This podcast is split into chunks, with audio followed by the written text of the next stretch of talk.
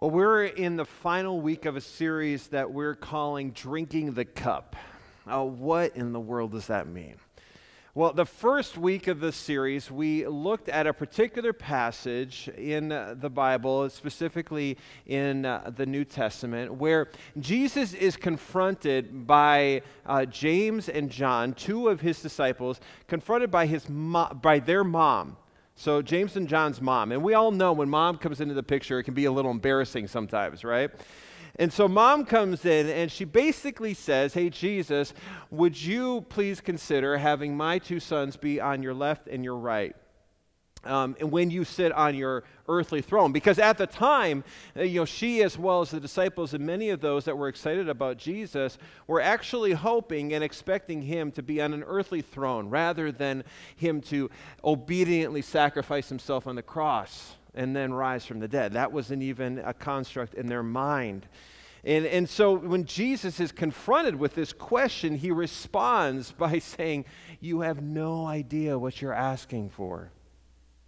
And then he says this He says, Can you drink the cup? He says this to James and John Can you drink the cup that I'm about to drink from? And they immediately responded. We talked about this, but they said, they said Yes. They said, Yes. And Jesus is like, You know what? You are going to drink from this cup. And, uh, you know, when he says that, I would imagine James and John, they're like, Oh, sweet, this is going to be awesome. And Jesus is thinking, Yeah, they have no idea, but they will. What does that mean? What does it mean? Can you drink the cup? That I'm about to drink from. Well, we saw how in Jesus' life, right, there was this, this, this relationship between sorrow and joy. And we see that specifically in the cross of Christ. Jesus at once saw the cross, he saw the destination for him, why he came to the earth was to die for our sins. So there's sorrow embedded in that reality. But at the same time, he also saw the joy of his resurrection and the joy joy then of a eternal relationship between us and God. And how sorrow and joy have this intimate connection with one another. They're not polar opposites. And as such, it's, respo- it's, it's, it is our responsibility then to treat the cup of life like Jesus did in that the first week when we when we talked about the cup and, and what that means we then ventured into the second week where we talked about holding the cup and how life tends to pour out suffering and sorrow into our lives. And when we experience suffering and sorrow we use the analogy of the warhead that candy that kids weirdly like to eat, right? Or Sour Patch Kids, right? If I eat Sour Patch Kids or Warheads, I want to spit that out because it's sour and it's painful and I don't want anything to do with it. I can't muscle through it to the sweetness. But we talked about how that's what Jesus did. He, he showed us how it is to hold the cup in the midst of our suffering and how ultimately we need to hold on to the cup of suffering long enough to experience the joy because that's what Jesus did. And then last week, Pastor Don, our associate pastor, he talked about what it means to lift the cup. So not only hold the cup, but to lift the cup, to say, This is who I am, to be transparent, to be authentic, to be vulnerable enough to those around us, specifically in the church, to say, This is where I am. This is what Jesus did. The Son of the living God, God Himself, God incarnate, walked into the Garden of Gethsemane, and what did He do? He asked his disciples to be with him in his sorrow. And that's what we need to do. We need to invite people into our lives, not push them away, not try to muscle through this on our own, but to lift our cup and to say, I need you. And God, I need you. And then this week, we're going to talk about what it means to then drink the cup, drink it to its full right? Jesus didn't just go through the motions and then when it became hard, you know, spit it out or throw the cup away, but he drank it to its full. I've mentioned this numerous times before, but when we consider the cross of Christ, let us not think that nails are what held Jesus to that cross. That isn't what held him to the cross, Philippians chapter 2. Jesus became obedient. He became obedient to death on the cross. Therefore, God exalted him to the highest place. It wasn't nails that held him there, but rather it was obedience. It was the knowledge that that was the only way. He, in, he proclaimed this in his prayer about you and me in John 17, where he said, I want those you have given me to be with me where I am. That's what kept him on that cross. He drank it to its full. He didn't spit it out. He didn't chew it down as fast as he could. He didn't throw the cup away, but he held it, he lifted it, and he drank it to its full. So today, we're going to finish this series by, by looking at a particular passage that has been haunting me. That might sound weird to you, but has there ever been a passage in Scripture that for a while has just haunted you? It's just, it's, it's one of those those passages, one of those verses that God just keeps bringing back into your consciousness and you, you can't stop thinking about it and it just resonates. You know, have you experienced that? Well, I do. Maybe I'm weird, but that is my life. So, Romans chapter 5 is what, what we're going to be looking at today, specifically verses 1 through 5. But before we get there, I want to share this quote with you. So, as I mentioned in the, in the first um, message of the series, uh, inspiration came from a book that I read by Henri Nouwen, a prolific writer who his last book prior to his death in the 90s was Can You Drink the Cup? And that book got me thinking and processing about this idea, this, this, this truth of holding, lifting, and drinking the cup, and how it connects to then what, what the Bible says about how we should live our lives just as Jesus did in this vein. And in this, pa- in this book, rather, Henri Nouwen, he, he writes this, and I want to share this with you before we jump into this passage. He says, Often when we wish to comfort people, we say, quote, Well, it is sad that this has happened to you, but try to make the best of it. Unquote. But making the best of it is not what drinking the cup is about. Drinking our cup is not simply adapting ourselves to a bad situation and trying to use it as well as we can.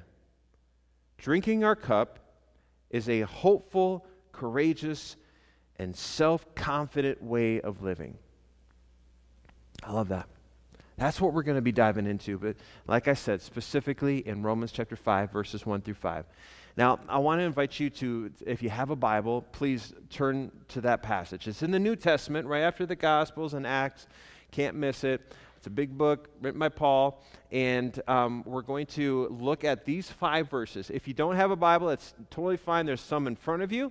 Also, if you go to the North Haven app, there's the Bible is in there as well. You can just access it, or it'll be on the screen. But the reason I want you to, to kind of have that in your hands is because we're going to be jumping around in these verses, and I just want you to be able to, to visualize as we speak.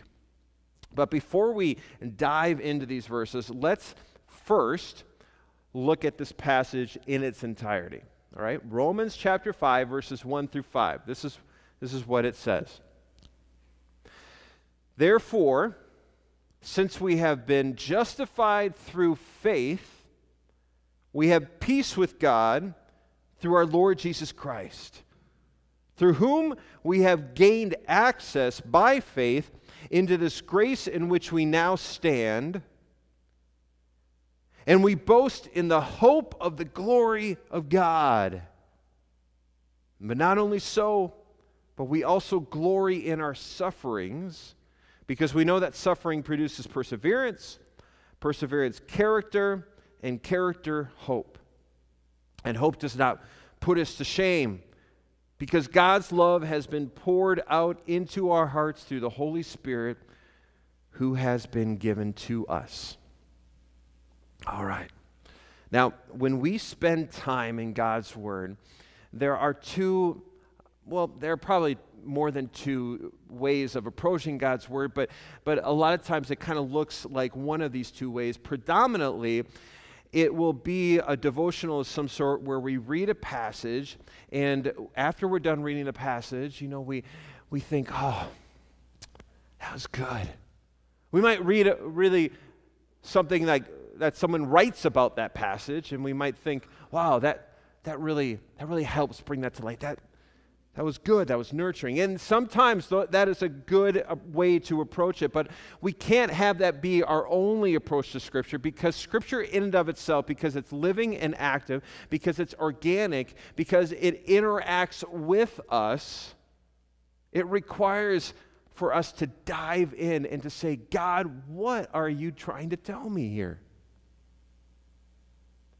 And to wrestle with it and I've been wrestling with this passage for a long time, well beyond this week.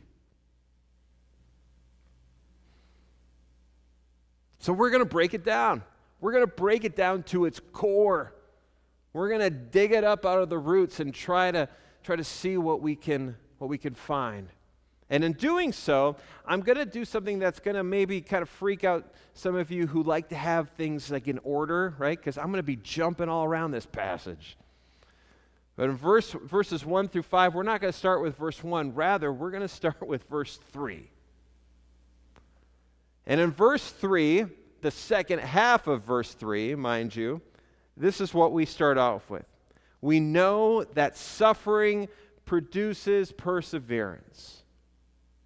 We know that suffering produces perseverance. We have to look at this word suffering first. Now, we've been talking over these last few weeks about suffering or sorrow. What is that? How can we how can we make that a tangible thing so we can understand? Now, when we approach scripture, some of you may know this, but some of you may not, and that's totally fine. But, but Scripture in and of itself was predominantly written in two different languages the Old Testament in Hebrew and the New Testament in Greek, but specifically ancient Greek, a Greek that's not spoken anymore. And when you go into Scripture and you start dissecting these things, it is often helpful to understand the original language. Now, some of those things are obvious. And suffering, sorrow, is maybe a little bit more obvious than others but still helpful. So when we look at this word suffering and we consider what is the Greek meaning, we see words that, that really resonate with our everyday experience. Words like distress or persecution, affliction, hardship, or troubles. Now, if I ask for a show of hands, you know, if there's anybody in this room who's experiencing anything that resonates in those, you know, different areas, I, I would imagine the majority of us would raise our hands. It's a natural part of life, suffering and sorrow, because life ebbs and flows, right? We're on the mountaintop one minute and then we're in the valley the next. But let's go a little bit further because not only do we need to understand that word, but we have to understand the word in the context of the words that follow. So, this, what, what is this word produces? Suffering produces perseverance. What? Now, when we think of produces, we think of, of like cause and effect. You know, this happens and then that happens. But that's not actually what this word is meaning. The Greek word for this means accomplishes. Now, that creates a whole different understanding of this because instead of it saying suffering then, then leads to this, it says that suffering accomplishes this. You know what that means?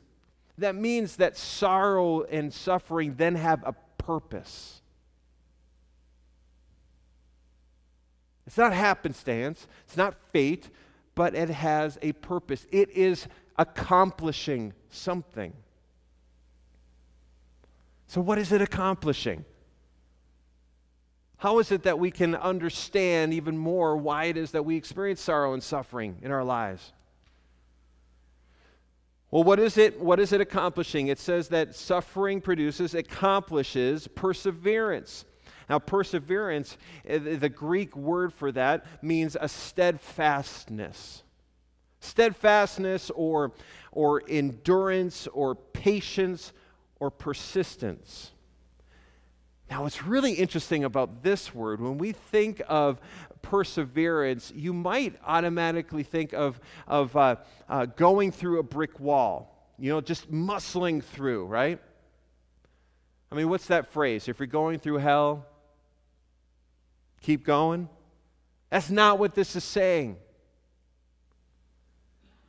Rather, what this is saying is it's actually not, not um, uh, signifying any movement at all, but rather it's talking about holding the cup, persevering, that is, remaining steadfast, patient in the midst of your sorrow,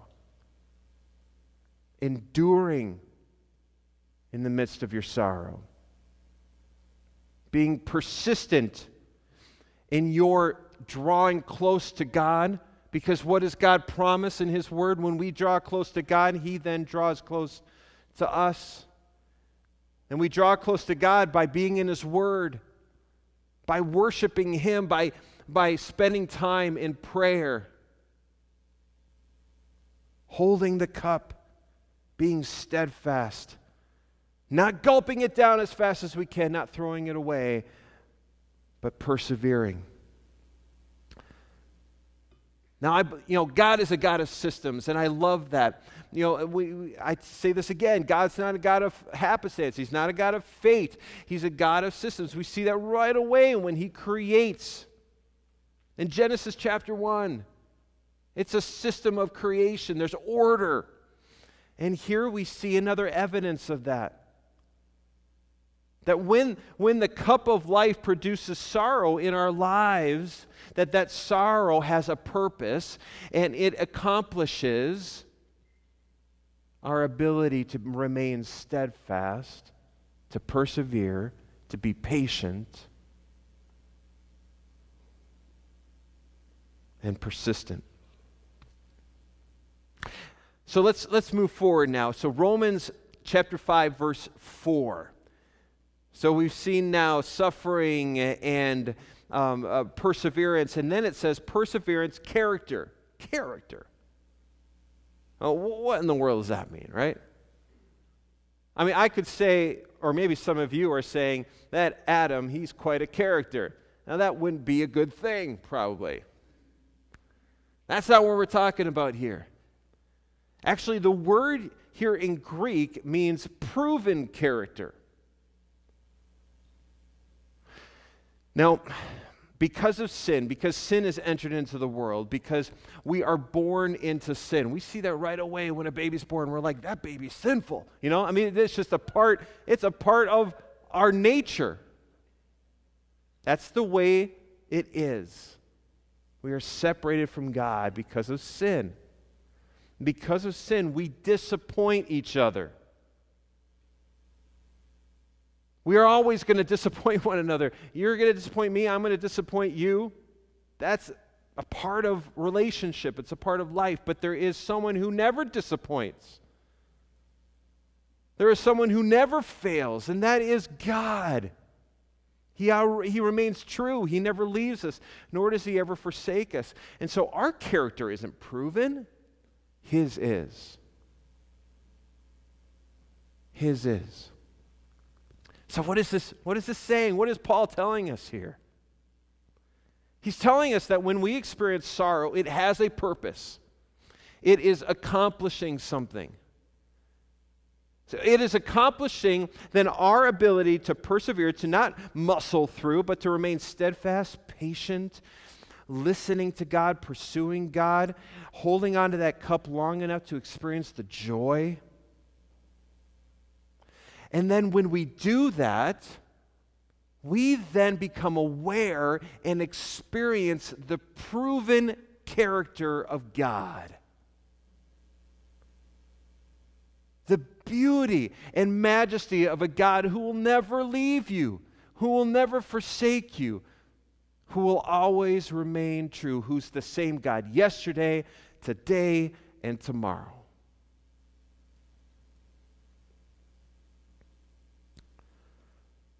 So then further in verse 4, Paul goes he goes to the next rung of the ladder, right? He says in character hope. In character hope.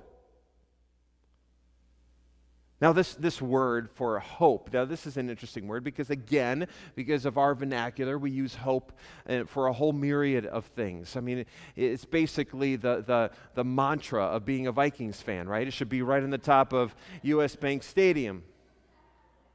But that's not what this word is. Hope, defined, is expectation. This, this word that's used, this Greek word, means expectation. So it's not a want to, it's not a uh, cross your fingers. Maybe it'll happen. That'd be really wonderful if it did. That's not what this hope is. Rather, it is an expectation, it is a certainty, it is an assuredness. That's the difference between the world's hope and biblical hope. The world's hope is that wish, that want, that cross your fingers. Biblical hope is certainty. We expect, we're assured. Certainty of what will happen, that for those who are saved will be in God's presence for eternity, and certainty of who will always be there God will never leave us. So then, then we're going to backtrack a little bit. Now we're going to go to verse 2, but we're going to go to the second half of verse 2. I told you I was going to drive you crazy this morning. So in verse 2, it says, We boast in the hope of the glory of God. All right, that makes sense. But then he goes the extra mile and he says in verse 3 not only so, but we also glory in our sufferings. What in the world? Why would we do that? Well, it's interesting here when you, you got to pause. And again, we, we, we can't just read, we have to invest. And when we invest, we find that this word glory in the Greek actually means boast. It means to be pride, to take pride in our sufferings. So, why would we boast in our sufferings? Why would we do that? Well, we boast because the hope that it produces is expected and assured for those who believe. That's why we boast in our sufferings, because it's not, it's not because we like to suffer. It's not like because we like whipping ourselves on the back. No, it's because we know that our suffering, that our sorrow has a purpose. It is accomplishing something. It's giving us the ability to remain persistent, to remain steadfast, to be patient, to hold that cup of suffering long enough to see the joy, but it's also giving us the ability and the awareness of seeing the proven character of God in our lives, and thus being assured of our eternity with Him and His presence in our lives. Hope. So in Romans chapter 5, verse 5, Paul says, And hope does not put us to shame because God's love has been poured out into our hearts through the Holy Spirit who has been given to us. Meaning that shame, the Greek meaning for that word is humiliation or embarrassment. That means that this hope isn't going to disappoint you. It's not going to embarrass you. It's not going to put you to shame. It's going to be true. And then the important word us. Who is us? At the end of verse 5 there. The us is those who have given their lives to Jesus Christ, who have decided to follow him and to make him the leader of their lives. The Bible says that when we do that, we are saved and we are then promised an eternity with God. See, we are all eternal beings. Not everybody, not, not only everybody in this room, but everybody in the world. We're either going to be in eternity with God or without Him. But the Bible says that when we give our hearts to Jesus Christ, when we give our lives to Him, that we are promised an eternity with God.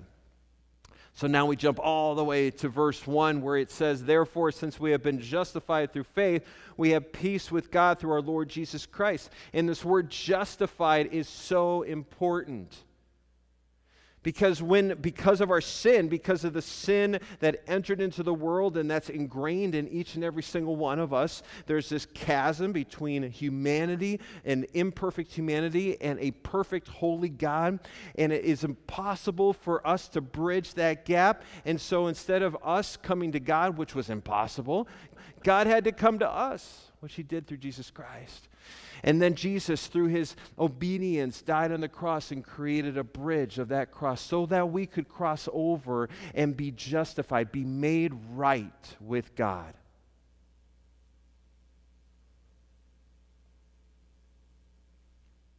And because we've been made right with God, we see in, in verse 2 where it says, Through whom we have gained access by faith into this grace in which we now stand, that gained access when you give your life to Jesus Christ, the door is then opened for you to receive grace. You know what grace is? Grace is the unmerited favor of God, meaning that there's nothing that you or you or you or I can do to receive that. It's freely given.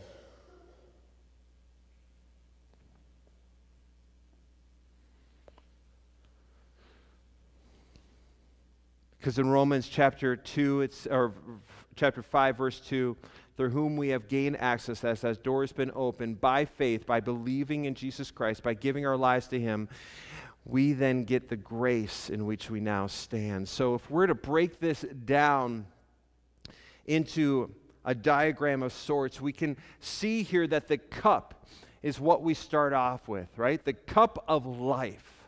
And then with the cup of life, we experience sorrow, we experience suffering.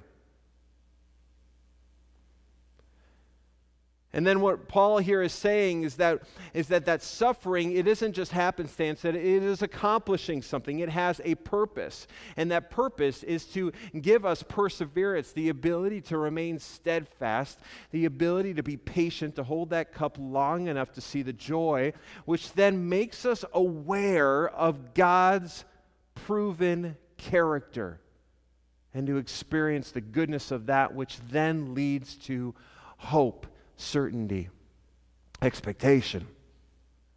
And so, as such, we see that the cup is life, and, and suffering is sorrow, and perseverance is steadfast, and the proven character of God, and then the expectation of hope. But then, even more detailed and important is that life ebbs and flows, doesn't it? Doesn't it? And sorrow finds us in surprising places and moments in life. You see, sorrow is what life puts in. Because it ebbs and flows, we, we, we don't subject ourselves willingly to sorrow. That's not what we're looking for, but it finds us, doesn't it? But then Paul's saying here that perseverance is what we put in.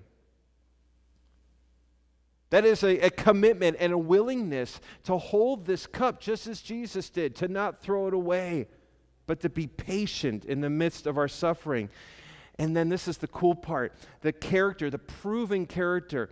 The proven character that we see in Scripture, how God has proven himself through his word, the proven character that he reveals in, in, in our prayer with him in our time with Him, the proven character of His creation, and how the rocks cry out His name.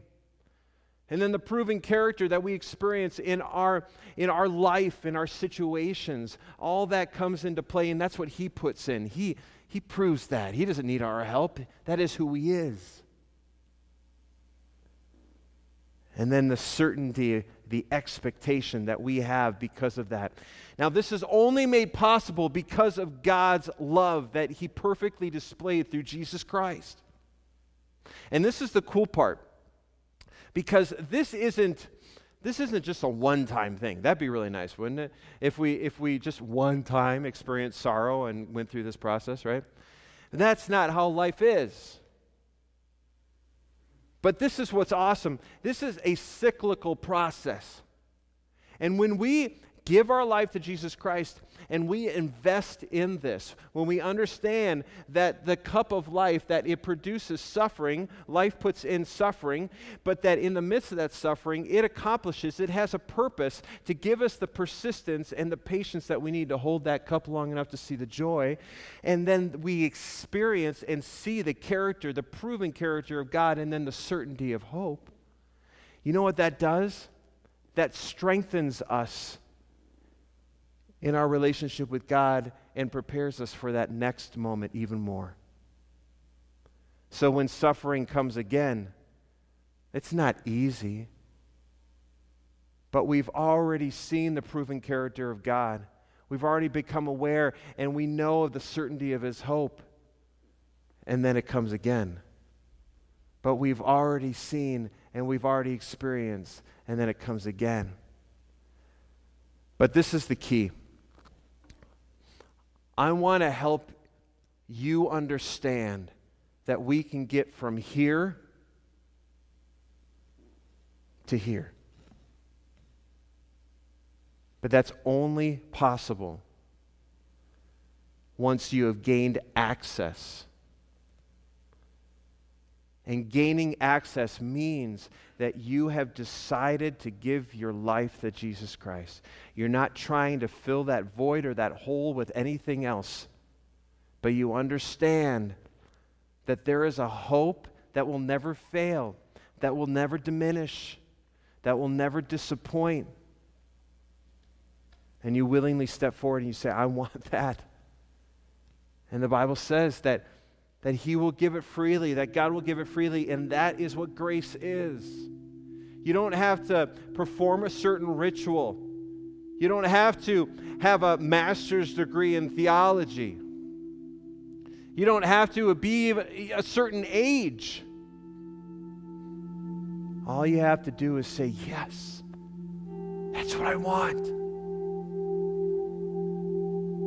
Just put out your hand and accept the grace, the amazing grace that God provides through His Son Jesus. This is what I'd like to ask you to do here this morning. For everyone here, would you, would you close your eyes and bow your heads, please? Now, there is somebody in this room.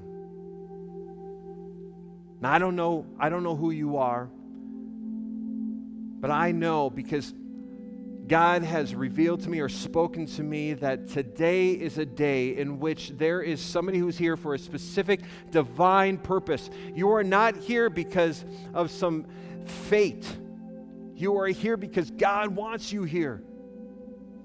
And this is the moment. This is the moment where He desires for you to simply reach out your hand to say, Yes, I, I accept your gift of grace come into my life and change me. I want that hope that never fails, that never disappoints, that never diminishes. If that's you, in just a moment, if that's you, in just a moment, I'm going to ask you to raise your hand. No one's going to be looking. No one's going to be, you know, looking around and wondering who that is. I'm the only one that's going to see that. But then there's some of you here today who have a relationship with Jesus and because it's hard, and I get it, it's hard when you're holding that cup of life and it's filled with sorrow, all you want to do is throw that away. Or you want it to go away, or you want to drink it down as fast as you can. But God's saying, hold on to this.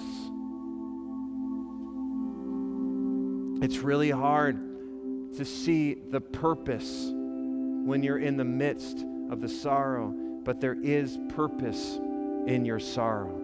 It is accomplishing something. And if you remain steadfast and patient in the midst of your sorrow, you will witness and experience the proven character of God. And then you will also be reminded of the certainty and the promise of hope that you have because of Him. If you would like to recommit, rededicate, if you would like to today say, God, in the midst of my suffering, I am going to hold that cup and I am going to remain patient and steadfast so that you can prove to me your beautiful character and remind me of your never ending hope. If that's you, in just a moment, I'm going to ask you to raise your hand as well, and then we'll pray. So, if you're making a decision to follow Jesus for the first time, or if you need to recommit or rededicate your life to Christ and to commit to holding that cup, then on the count of three, I want you to raise your hand. On the count of three one, two, three.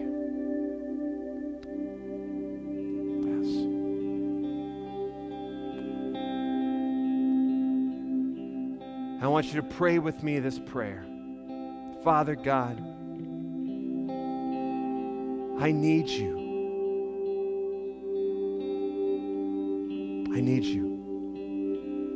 I can't do this on my own. I believe that you're the Son of God. I believe that you died on the cross for my sins and that you rose from the dead, having defeated death and providing a way for me to have life everlasting. Change me. Reveal to me the hope that will never fade, that will never disappoint. And lead me in the way everlasting. I choose to follow you and to make you the leader of my life. Amen.